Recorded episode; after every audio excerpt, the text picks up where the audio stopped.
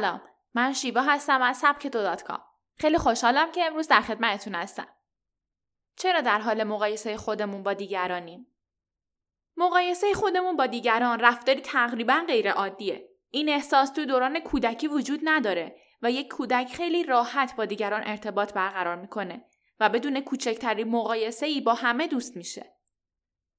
اما وقتی کمی بزرگتر میشیم، جامعه و به خصوص خانواده به ما یاد میدن که باید در مقایسه با دیگران بهتر باشیم.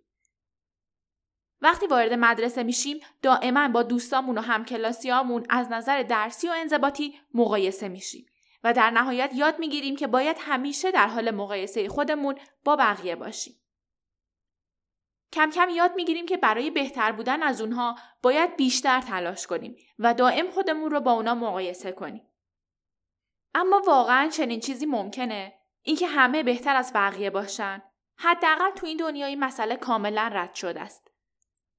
اما حس رقابت و مقایسه خودمون با دیگران اگر به دلیل تکرار نهادینه بشه، بخشی از رفتار ما میشه و به مرور زمان اگر پیشرفتمون از دیگران کمتر باشه، باعث افسردگی و سرخوردگی میشه و روابط اجتماعیمون رو محدود میکنه. چرا که با دیدن هر شخصی سعی در مقایسه اون با خودمون و تلاش برای بهتر نشون دادن خودمون خواهیم داشت.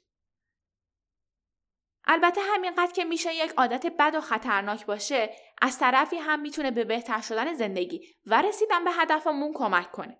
توی این مقاله با سبکتو همراه باشین تا روش‌های تبدیل مقایسه خودمون با دیگران رو به عنوان یک عادت خوب بررسی کنیم.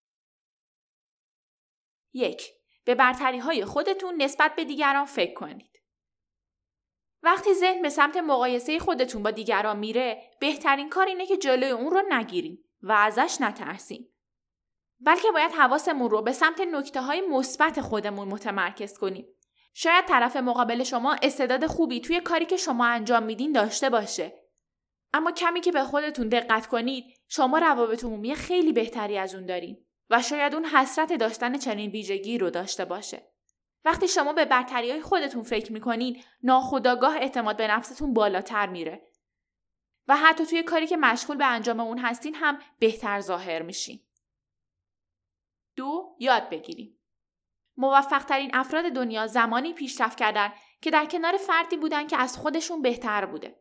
یادتون باشه اگه یه رقیب خوب و حرفه‌ای نداشته باشین، انگیزه‌ای هم برای پیشرفت نمیمونه. پس اگه با کسی آشنا شدین که از شما بهتر بود، قبل از هر چیزی اون رو یک معلم در نظر بگیرید و سعی کنین از اون یاد بگیرید.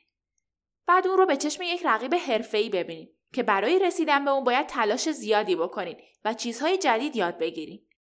مهم نیست در نهایت چه کسی بهتر از دیگری میشه، چون این روش به شما کمک میکنه که علاوه بر سرکوب احساسات منفی ناشی از مقایسه خودتون با دیگران، همیشه در حال پیشرفت باشین و خیلی سریع پله‌های موفقیت رو بپیمایید. 3. به برتری‌های اونها احترام بذارید.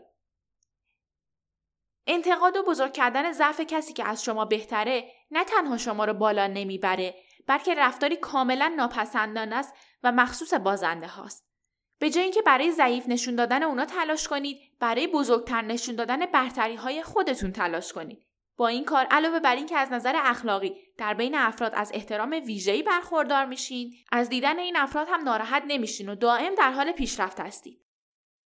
یادتون باشه که شما نمیتونین احساس مقایسه خودتون با دیگران رو از بین ببرین، اما میتونین از اون برای داشتن زندگی بهتر استفاده کنید.